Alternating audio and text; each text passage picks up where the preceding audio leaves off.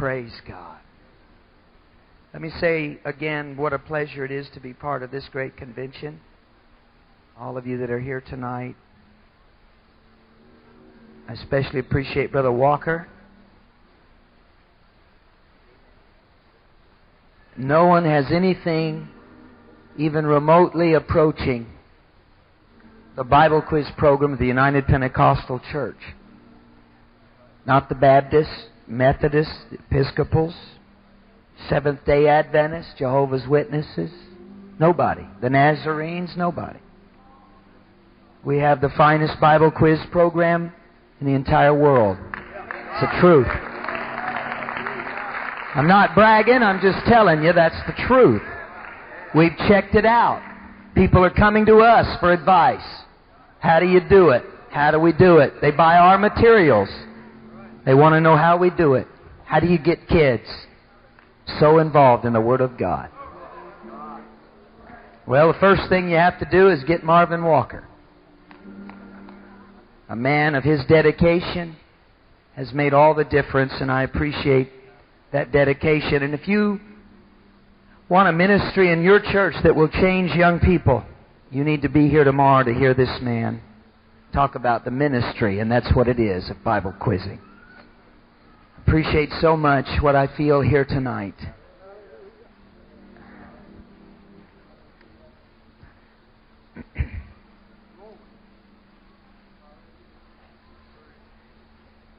I want to preach the right thing tonight.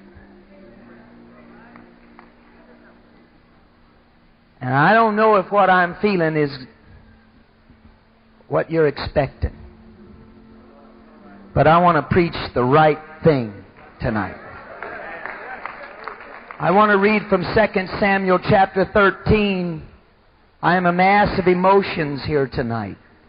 I feel something very deep and very important in the Spirit tonight that God wants to say something to us through His Word. 2 Samuel chapter 13.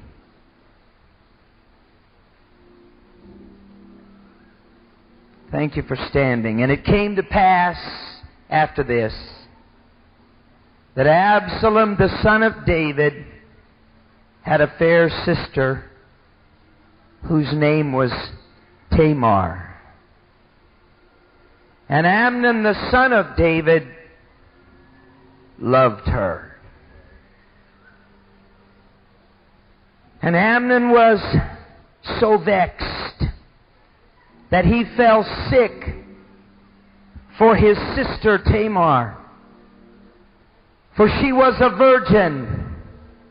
And Amnon thought it hard for him to do anything to her.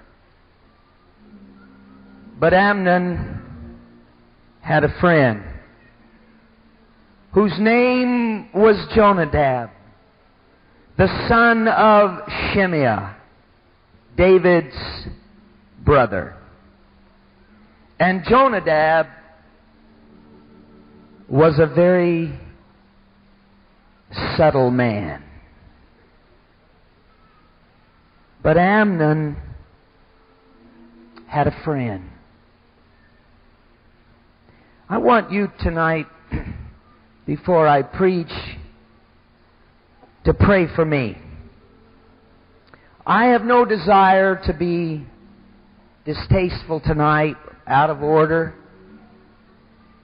I, don't want to say anything the wrong way, and what I feel on my heart to preach about could very easily be presented in the wrong way. I don't want to do that. I don't want to be lewd. But I want to be plain. And I want to tell you the truth. I want you to understand what the Spirit would say through this word. And I need the Lord's help. Would you pray for me and with me right now in the name of Jesus? I desperately need you, Jesus. I ask for a special anointing tonight. Help me preach your word, O oh God. Let my words, O oh Lord, be anointed with your spirit until they become your words tonight. I pray you'd quicken my mind to select the right expressions. I want to say it properly, Lord. I want to say it plainly, but I want to say it properly. Help me do it, Jesus. In the name of the Lord. Hallelujah! Thank you for what we feel tonight. Thank you for what you're doing to us tonight. Thank you for what you're going to do before this service is over. Oh, Jesus. Oh, Jesus. In the name of the Lord. In the name of the Lord. In the name of Jesus. Amnon had a friend. God bless you. You may be seated.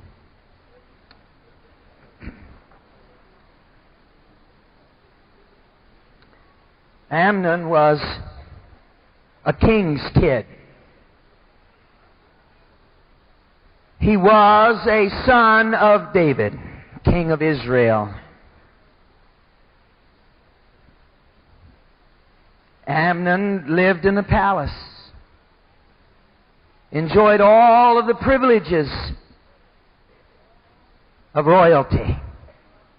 He was a king's son. He was very probably at the opening scenes of my sermon tonight a teenager.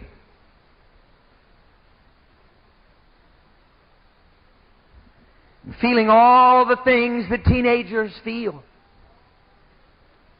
And one day, Amnon realized that he had fallen in love with his sister. More correctly, his half sister, Tamar. She too was a king's kid. She also was a child of David. And though they shared fathers, they did not share mothers. So they were half brother and half sister. I want to hasten to tell you that there was nothing illicit about Amnon's love for Tamar. Today, of course, it would not be acceptable. It would not be proper for a half brother and sister to be in love, to marry. But in this day long ago, it would have been acceptable. We find from the Word of God that later Tamar herself said, If you'll ask our father David, he will allow us to marry. There was nothing wrong with Amnon loving Tamar. And certainly nothing wrong with her reciprocating that love and loving him too. Nothing wrong with this emotion called love that a young man and a young lady will feel for one another. Nothing wrong with the physical attraction between the sexes. That, that was given us by God.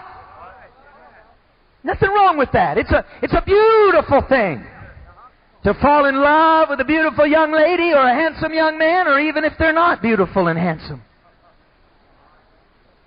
To fall in love with them and to marry and begin a family and to walk through life hand in hand is a design of God. It's a beautiful thing.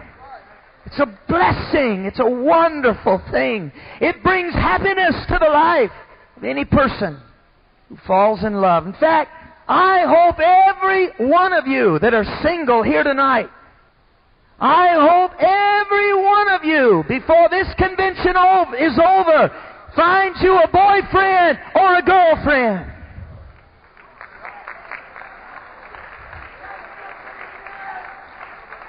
I mean, I hope the boys find a girlfriend and a girl finds the boyfriend. That's, that's what I meant. Can't be too careful nowadays. I hope you find them here or somewhere like this. I hope you're not shopping out yonder in the world looking for a life companion. This is where you need to find that young lady or that young man to share your life with. They need to be filled up with the Holy Ghost, baptized in Jesus' name, living a godly life before you even consider a relationship. In fact, I got news for you. Don't even look on the back rows. Just write them off. Find you one up here in the front that knows how to pray and how to worship God and glorify the Lord. Pick you one that's kind of danced up and down the aisles a little bit. Be sure her hair isn't cut, no makeup on her face, her clothes are right. I'm telling you, get you one that loves God. You'll never regret it.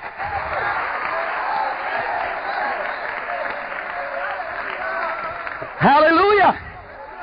Don't get some guy slumped down in his seat with a white Miami Vice jacket on and two days stubble on his chin and a gold chain around his neck. Get you somebody that loves the Lord.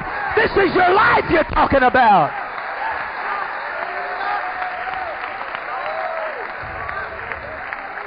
It's the plan of God.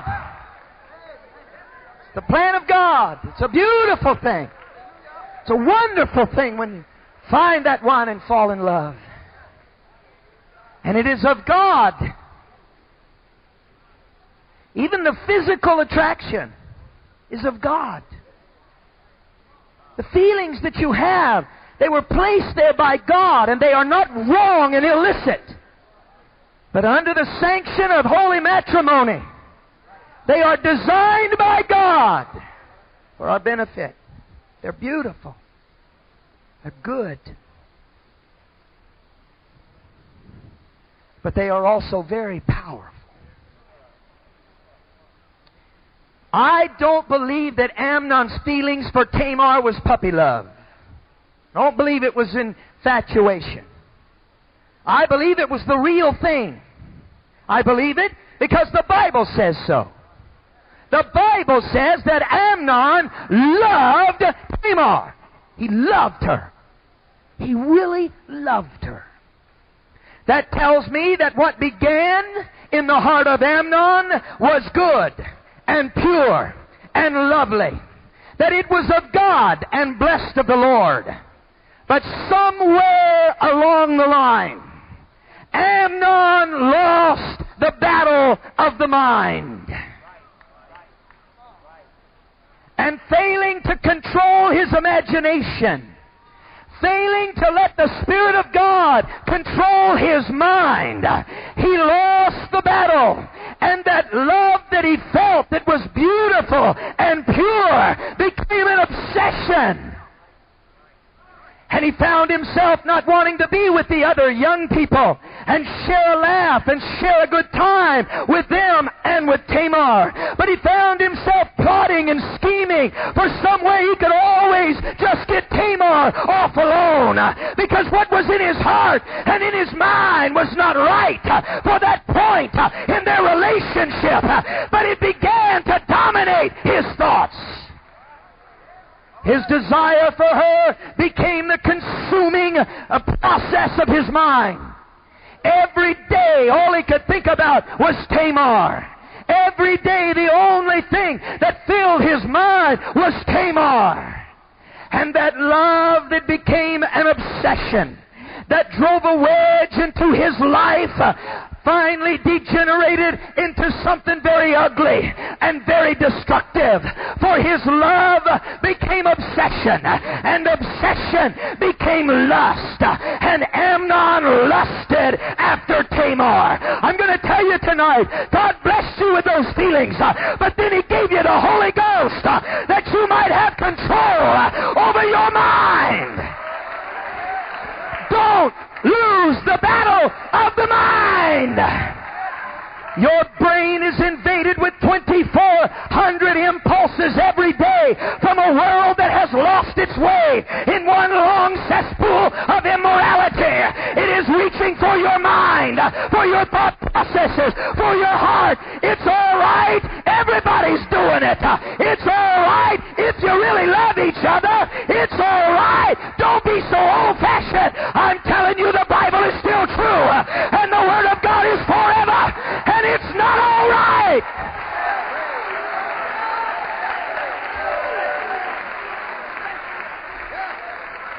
I've seen good young people young people that loved God. They were not low. They were not some debased uh, uh, attitude of life in them. They were good kids, and they really loved God, and they really had the Holy Ghost, but they lost the battle for the mind, and they allowed was designed to be beautiful, what was designed to bring happiness, uh, what was designed to bring joy into the life, and it was twisted uh, and turned uh, and changed into something very ugly, and it finally began to poison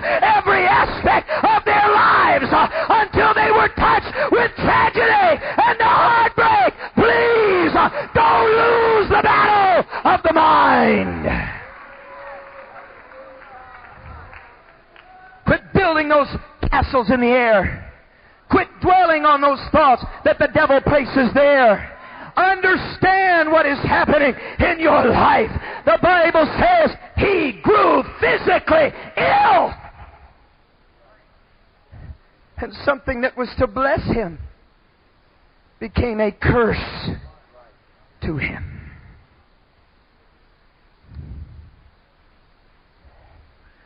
Oh, I feel like preaching this tonight.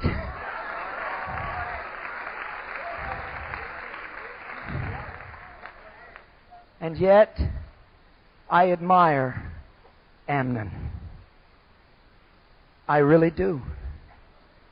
I admire him because he stayed true to his principles. Even though he lost the battle of the mind, he clung to victory in the war. Because the Bible says she was a virgin. And though he lusted for her, he thought it wrong to do anything to her. And though it made him physically ill, though the battle that was raging in his heart literally tore him inside until he was physically sick, he would not touch her. He would not do wrong. He knew better. He had been raised in the palace of a man after God's own heart. He understood what was right. He knew the words of the law. He had been trained by a good pastor. He had loving parents. He knew what was expected and he stayed true to his principles. I've got good news for you tonight. Not everybody's doing it. Not everybody's taking drugs. Not everybody's lying and cheating. Not everybody's out on the lover's lanes. There's some young people here tonight that are being true to what they believe and are standing for what's right. In fact, I respect any young person today that lives for God. And I'm not here to bash you. And I'm not here to make you feel bad. I'm here to take my hat off to you. If you're still struggling in the battle and you haven't given in yet, and you're still living righteous, godly, soberly in this generation, my hat is off to you. In a day when 19% of American young people have tried cocaine, when 70% say that they have used alcohol, when 90% say they have experimented with either drugs or alcohol, when 40% of the young uh, girls and 60% of the young men that graduate from high school this year will have lost their purity. I'm telling you, I am glad for Pentecostal young people that are staying true to what God has given us. And my word for you tonight is very simple. It doesn't matter how tough it gets. It doesn't matter how bad you feel. It doesn't matter what people say. It doesn't matter what others do. It doesn't matter who understands and who doesn't. You be true. You be faithful. And God will take care of you. If you hang in there, it'll be all right.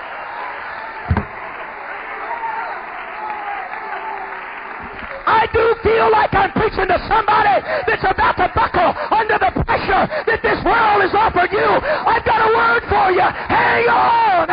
Just hang on a little bit longer. God's going to come to your rescue. It's going to be all right.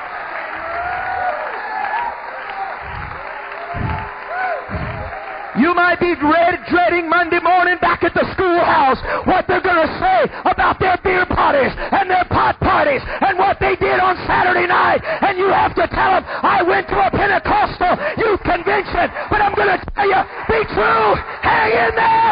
God sees what you're doing. It'll be all right. And you will never regret till the day you die or until Jesus comes that you were faithful and true to what you knew to be right. You've got a good pastor that loves you enough to tell you the truth. You probably got good parents that love you enough to take you to church. Hang in there, Amnon. Hang in there, Amnon. It's going to be all right. In fact, I believe that even though it was tough, he was true. Even though he was ill, he was faithful. He would not touch her. But I'm sorry to tell you that ultimately Amnon did fail. And a great tragedy that it was.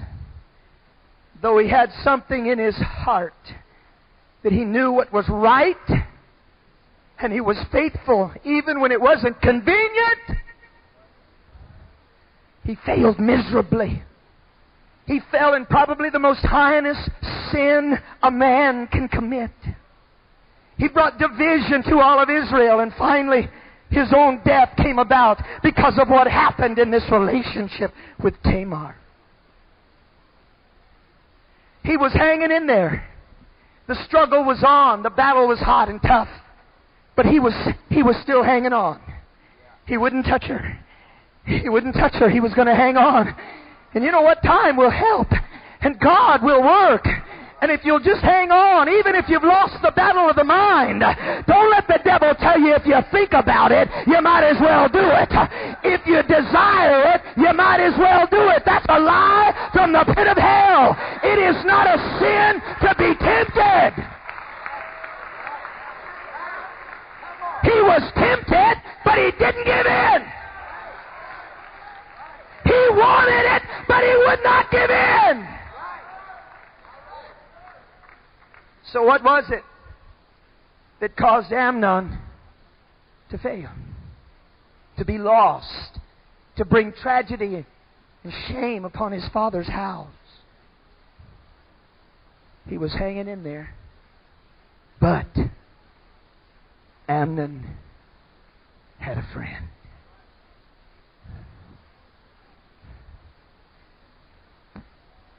He failed because of his choice of friends. He lost out with God because of the people he hung around with.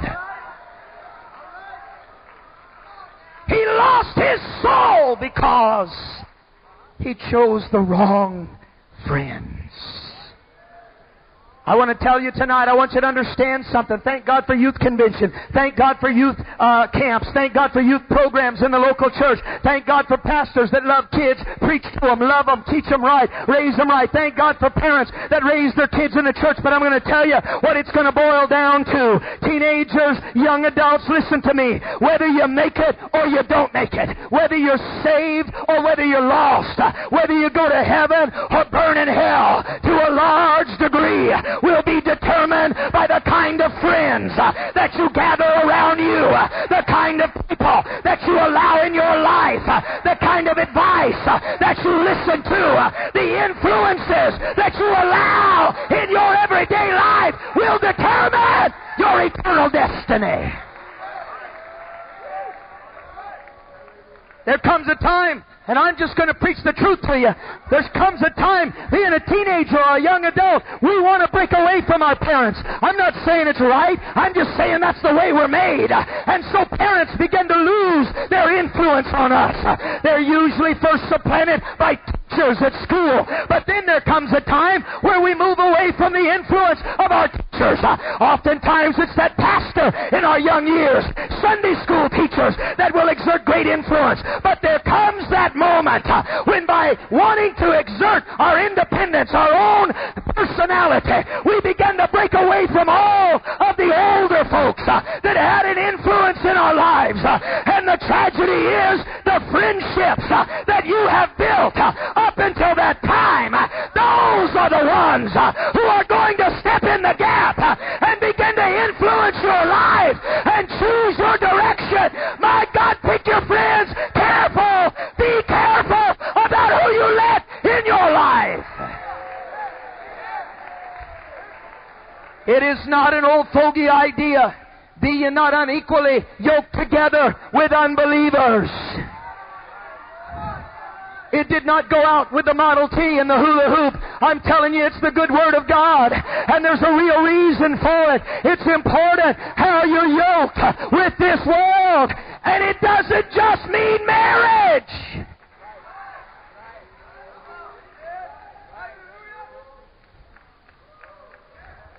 I am not preaching we should live a cultured life, shut away from the world, with no opportunity to win them. Ye are the salt of the world. Ye are the light of the world. And a city set on a hill cannot be hid. But I'm going to tell you there's a line that must be drawn. And when they influence you more than you're influencing them, it's time to draw the line and say, I like you, but I love him more. I want your friendship, but I want him more.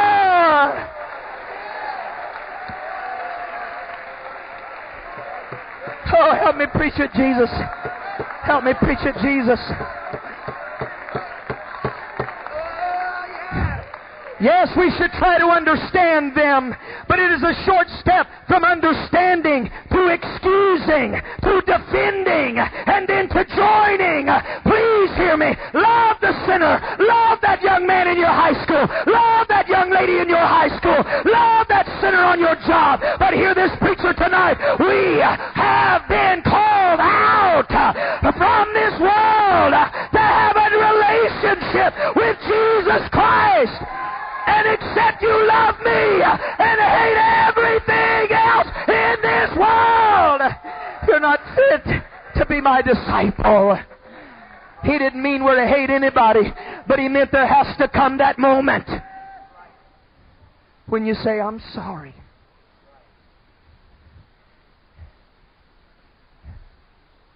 What kind of influence are your friends exerting over you right now?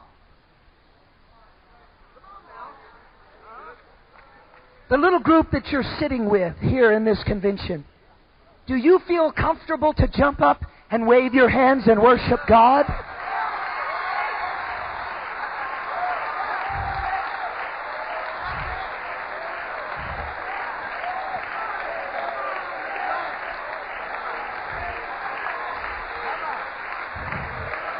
Join you when you do it? Oh, Jesus.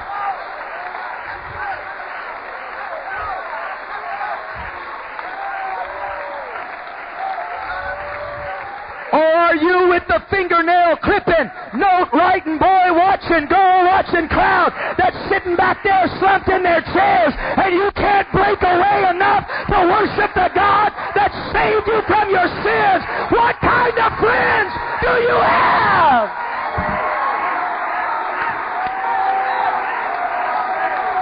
Jesus. Jesus. Jesus. Jesus. Jesus. And maybe you ought to ask yourself, what kind of friend are you? Are you bringing them closer to God? Or are you taking them farther away? Are you an influence for good or an influence for bad? What kind of friend are you?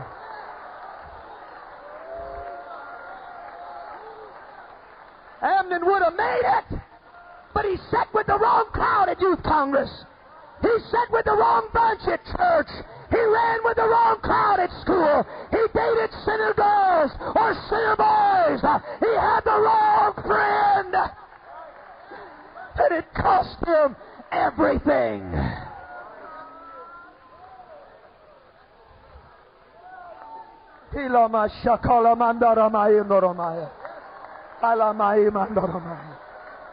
We're talking about heaven or hell. Saved or lost, an eternity in His presence, or cut off from God. And I don't care who you have to give up. I don't care when you have to tell it no more. I don't care when you have to tell her, I'm not taking you out again. It'll be worth it. We're talking about saved or lost.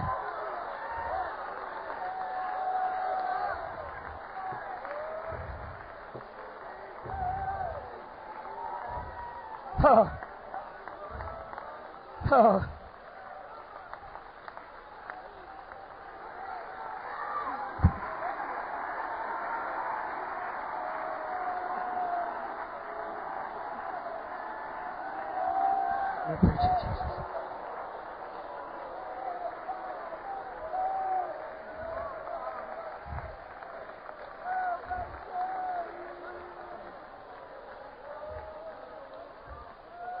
Please be seated. He was walking down the he was walking down the corridor of the palace. His face was gaunt, his his eyes were ringed with dark rings. His head was bent over and he was walking slow. And, and his friend, Jonadab. Jonadab was the son of Shimeah. Shimeah was one of David's brothers one of David's rejected brothers. That when the prophet Samuel looked at Shimeah, he personally thought, surely this is the one. But God said, no, there's something wrong here. Keep looking. What business did the son of David have hanging out with one of the sons of rejected Shimeah?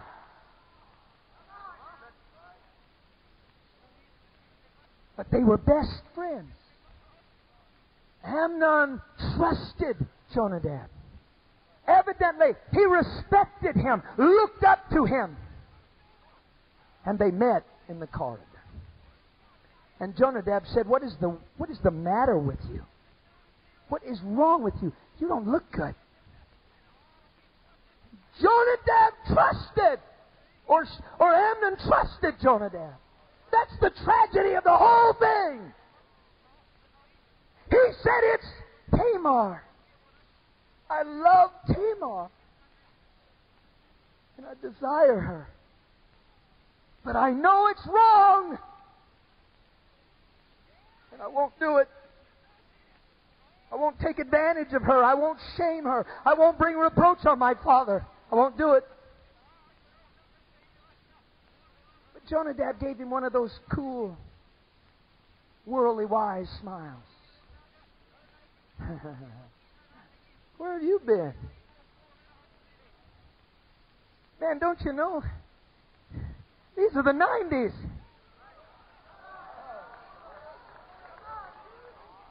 What was good for your day was your day. Things are different now. You're a king's kid. Can't you do anything you want to do? You can always get forgiveness, can't you? There's no responsibilities. There's there, there's no uh, expectations on you. Do your thing. Do what you want. It'll be all right. You're the son of a king. You can do anything you want to do. Nobody can say anything about it. A light beamed in Amnon's eyes. Do you have a plan? Yeah, he's always got a plan. Always has it figured out. Well, I wouldn't let my parents push me around like that, man. Man, that, that, that church, man, that's crazy. You go to church all the time, man. You don't think, man, that's stupid, that's dumb. I go to church once a week or once a month or once a year, and that's enough. And all that dress and all that holiness stuff and, and that, Im, that immorality stuff, man, listen, that those a bunch of, they're crazy, they're crackpot. Why, nobody lives like that anymore.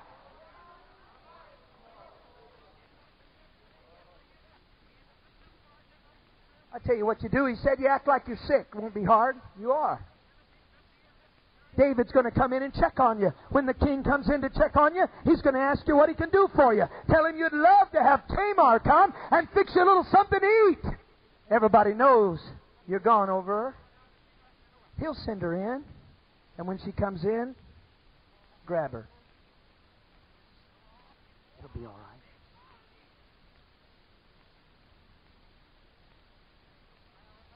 You see, Jonadab lied.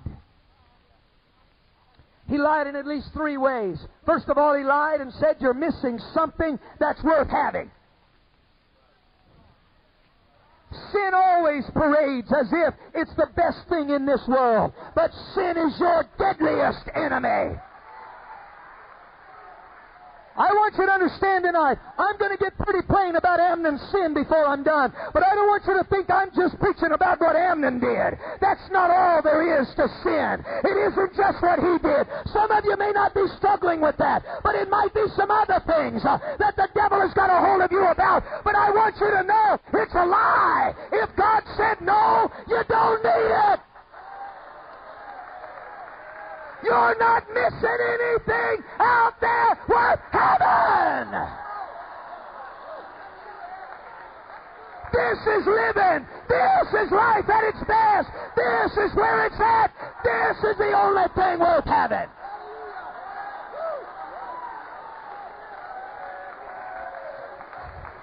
I got the Holy Ghost at age 13.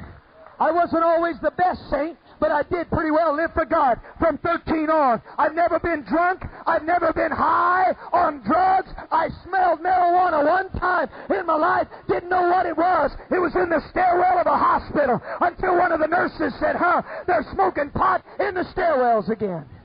I don't know anything about it. But I've seen them pray through by the droves. I've seen them come from every dive, every cesspool, every filthy place in the world. I've seen them come off motorcycle gangs. I've seen them come off bar stools. I've seen them come out of the red light districts. I've seen them come from lying and cheating and stealing and committing adultery. I've seen them come, and I've never heard a one of them say, I wish I'd have waited a little longer. But I've heard them all say, thank God, I finally found what I've been looking for all my life. You got the best there is right here in the church.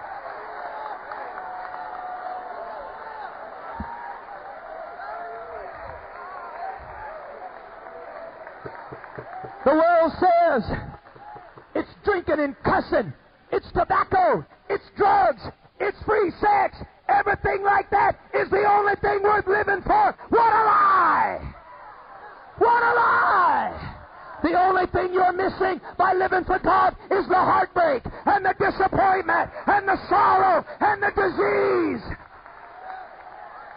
It's the guilt and the remorse.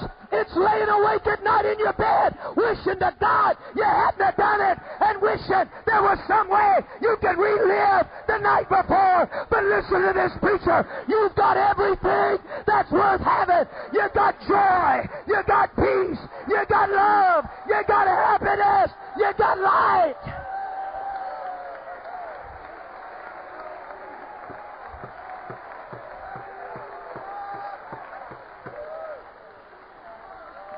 I've got to hurry. And he lied when he told him that the world owes you. You're a king's son. The world owes you. The world owes you a good time. The world owes you the satisfaction of your every desire. The world, let me tell you something, nobody owes us anything. Thank God for churches that have good youth programs, that have gymnasiums and all those things. That's wonderful, and I, I hope your church has it. But if it doesn't, it does not excuse you from living for God. I wish every church had a strong, active youth program. But if it doesn't, it doesn't owe you anything.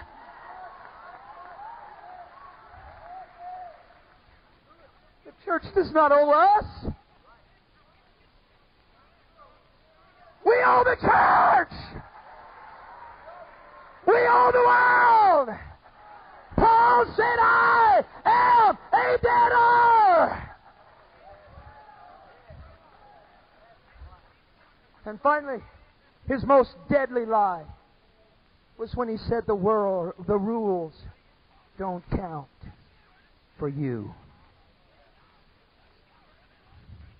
Rules are for other people. Standards are for other people. Lifestyle teaching is for other people. I can do it like I want to do it, but you can't do it and get by. For be not deceived, God is not mocked. Whatsoever a man soweth, that shall he also reap. I hope you'll listen to this preacher tonight. I'm going to try not to preach very long, but I'm doing my best to touch your heart tonight. I want you to know you can't sin and get by. You can't act like the world and get by. You can't dress like them, talk like them, be like them. You can't dabble in sin and hope to escape. The soul that sinneth, it shall die. And whether you're a king's kid or not, you've got a responsibility to live soberly, righteously, godly in this generation.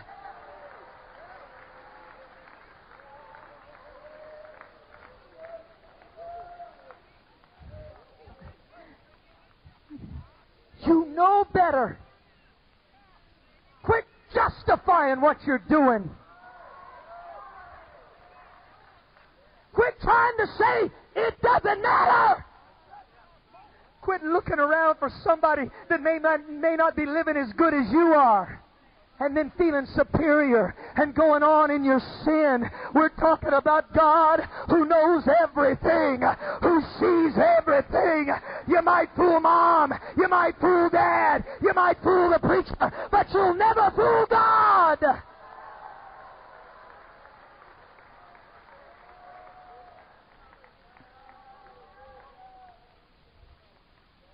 He knew better. But he had a friend. And he listened to his friend.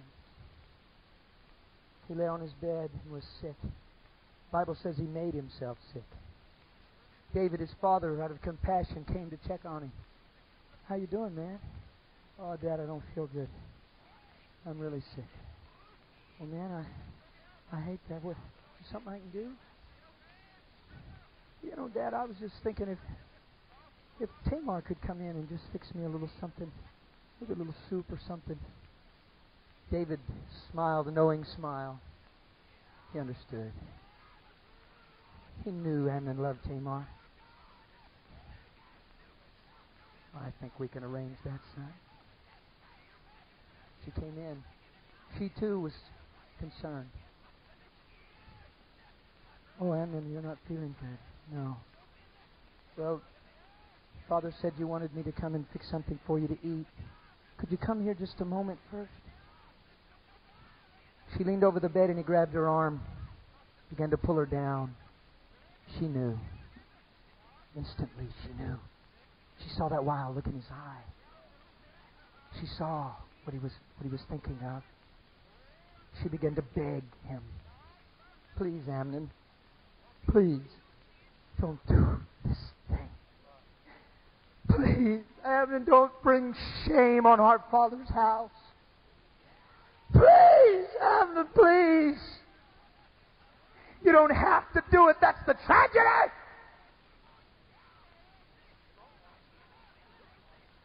Ask our Father, He'll allow us to marry. We can do it right. We can wait. We can do it right. Come on, Amnon. Please, Amnon, don't do it. But he had a friend. And he listened to his friend. And he was stronger than she was. And he pulled her down to the bed. And Amnon raped Tamar.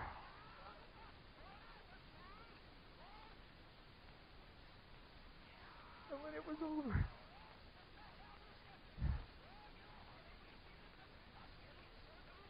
the Bible says he hated her so that the hatred that he felt for her was greater than the love he had once had.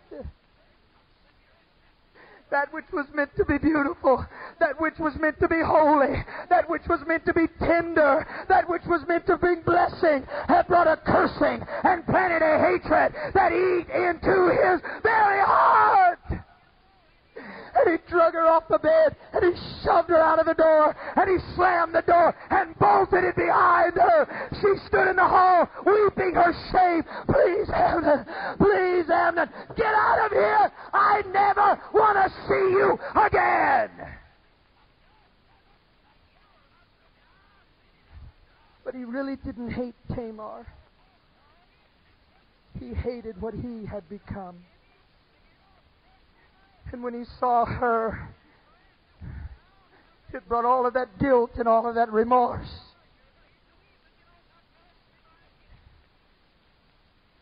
Don't you ever forget this one thing. It's not just sin. You have an enemy, an adversary. He will masquerade as your best friend. I'm not preaching against people tonight, but I am preaching against the power of sin and the devil that is out to destroy you. He's called a lot of things in Scripture, but nothing more graphic than when the, the, the, the Apostle Peter calls him a roaring lion, walking about, seeking whom he may devour. A lion is the most vicious killing machine on earth. A grown male lion weighs between 350 and 500 pounds. He's nine feet long. He stands three and a half feet tall. He can run 35 miles an hour and see in the pitch black dark. He can run down, leap upon, snap the backbone, and drag away a 600 pound zebra. It would take six men to do what that one lion could do. And I want you to understand, he is waiting outside the doors of this building tonight. He's got his eye on you. He's not a toy. He's not a figment figment of a preacher's imagination. He is your enemy. He is out to destroy you, to devour you. He might meet you in the hallway and tell you it's all right. He might tell you everybody's doing it. He might give you excuses galore. But underneath the fangs and sharp claws and a pitiless nature that is waiting for an opportunity.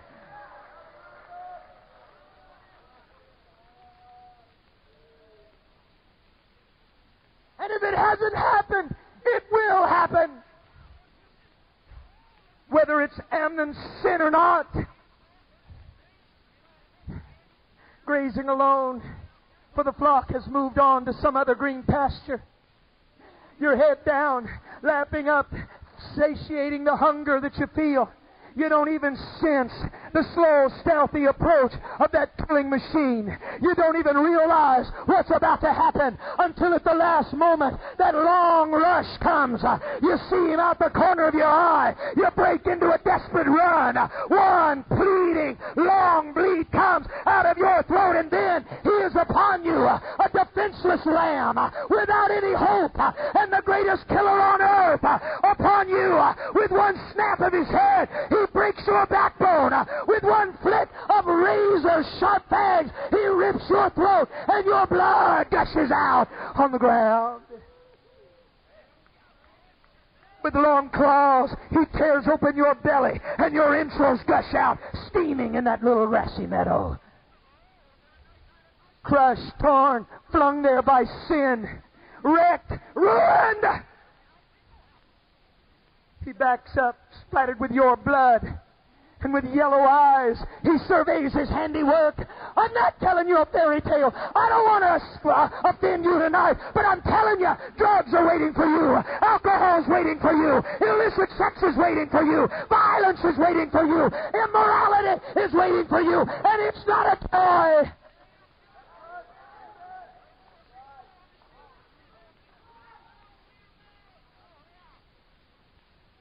He's not seeking to- games and fun. He's seeking whom he may devour. And with one big gulp after another, the crunching of bones in those powerful jaws, he gobbles up legs. He bites into the bloody torso. He gobbles down the backbone. The skull itself is soon crushed in those powerful jaws. He eats you up. Sin has wrecked many lives before we ever got here. And if we're not on our guard, it will wreck our lives. Two years went by. Two years in which Tamar shut herself in her bedroom, weeping her eyes out day after day. Her shame was so apparent. Never would she marry. Never would she be allowed to bear children. She would always be an old maid, sitting alone in the dark, wearing widow's rags because of what Amnon had done. Amnon walked the halls. Nobody seemed to mind much. Even Absalom, who was Tamar's full brother, met him and shook his hand and smiled, and they talked. Two years. But then one day Amnon was invited to a party. A party given by Absalom a party in which Amnon was to be the guest of honor. But his guest of honorship went far beyond anything he could ever imagine. For Absalom had given the command, when we've drunk the wine, I'm going to give a signal. And when I do, I want my servants to fall on Amnon. I want him dead. And he gave the signal. And the knives flashed, sparkling in the chandelier of the banquet hall.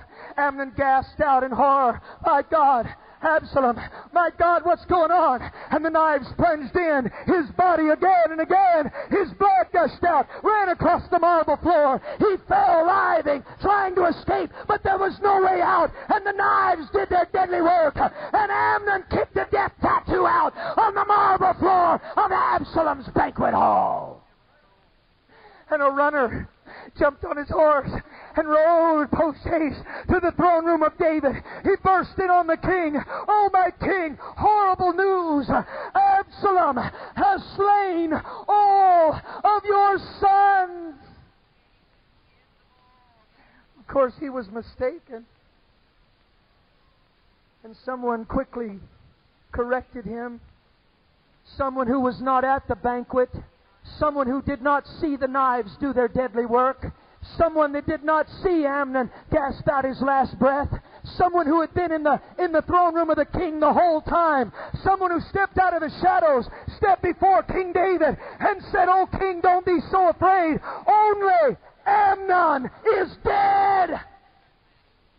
And David looked down to the face of Jonadab, the best friend that Amnon ever had. He was set up from the very beginning. When Jonadab met him in the hallway and gave him the blueprint for tragedy, he knew what the end would be. She's not your friend. Listen to me, young lady. He's not your friend. When he tells you if you really loved him, you would, he's not your friend.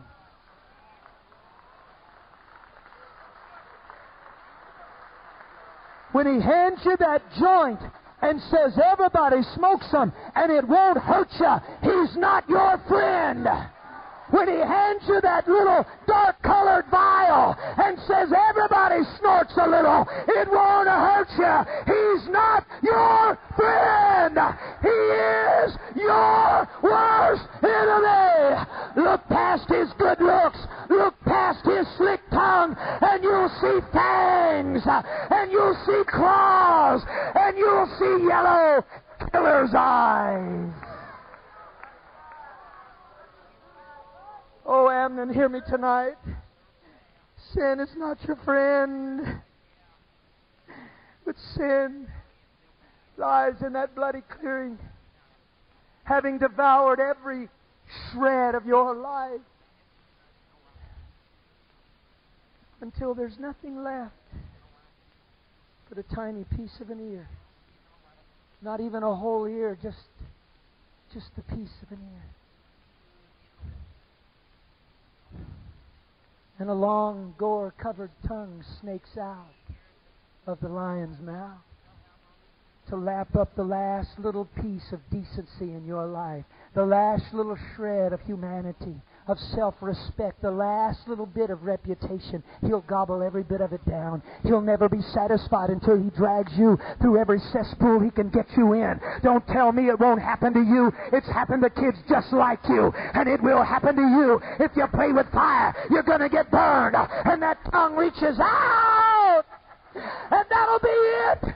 It'll all be over but somehow you stumbled in to youth conference, Bakersfield, California. And let me tell you what's going to happen.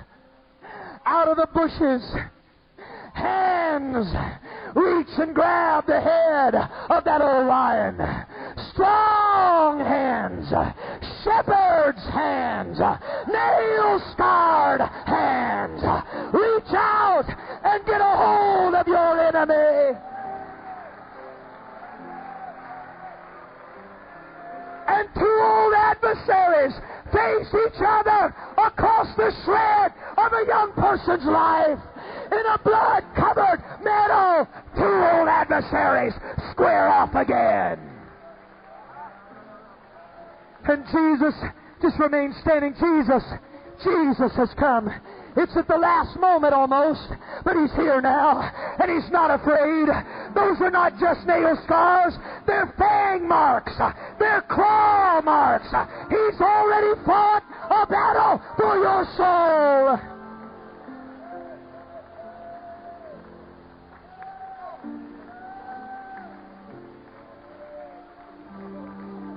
And if you'll allow it to be, the outcome of tonight's struggle will be the same.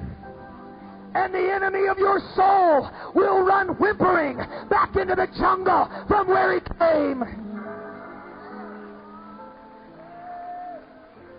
And the shepherd will carefully search each blade of grass.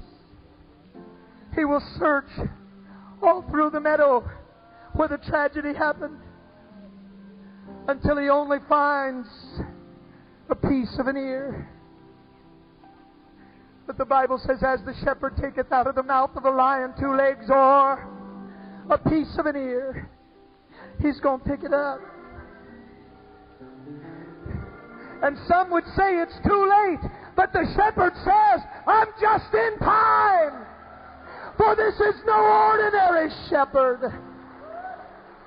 But he holds the shred of a life in his hands and he begins to fashion something from it. He builds the ear, and then the head, and then the body, and then the legs, and he breathes life back into that uh, lamb that had been slain by the lion. And he picks him up and puts him on his shoulders, and he carries him back to the sheepfold again.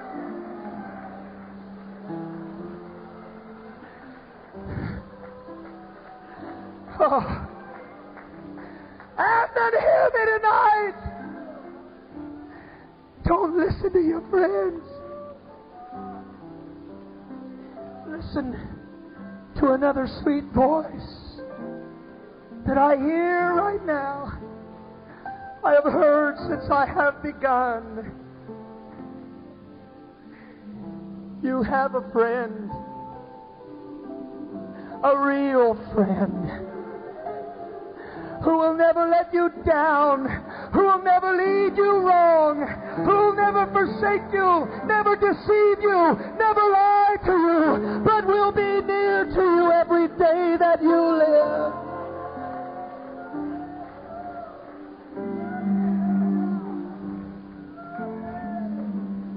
Why don't you come? Right now, there's not a lot of room. I know that, and everybody can't come. But oh, Amnon, quit listening to Jonadab. He's lying to you. He's lying to you. Jesus is reaching for you tonight. There may be only the shred of a life left, but He still loves you. He's reaching for you. It's not too late for you. Come on Come on tonight. before before Jonadab does his dirty.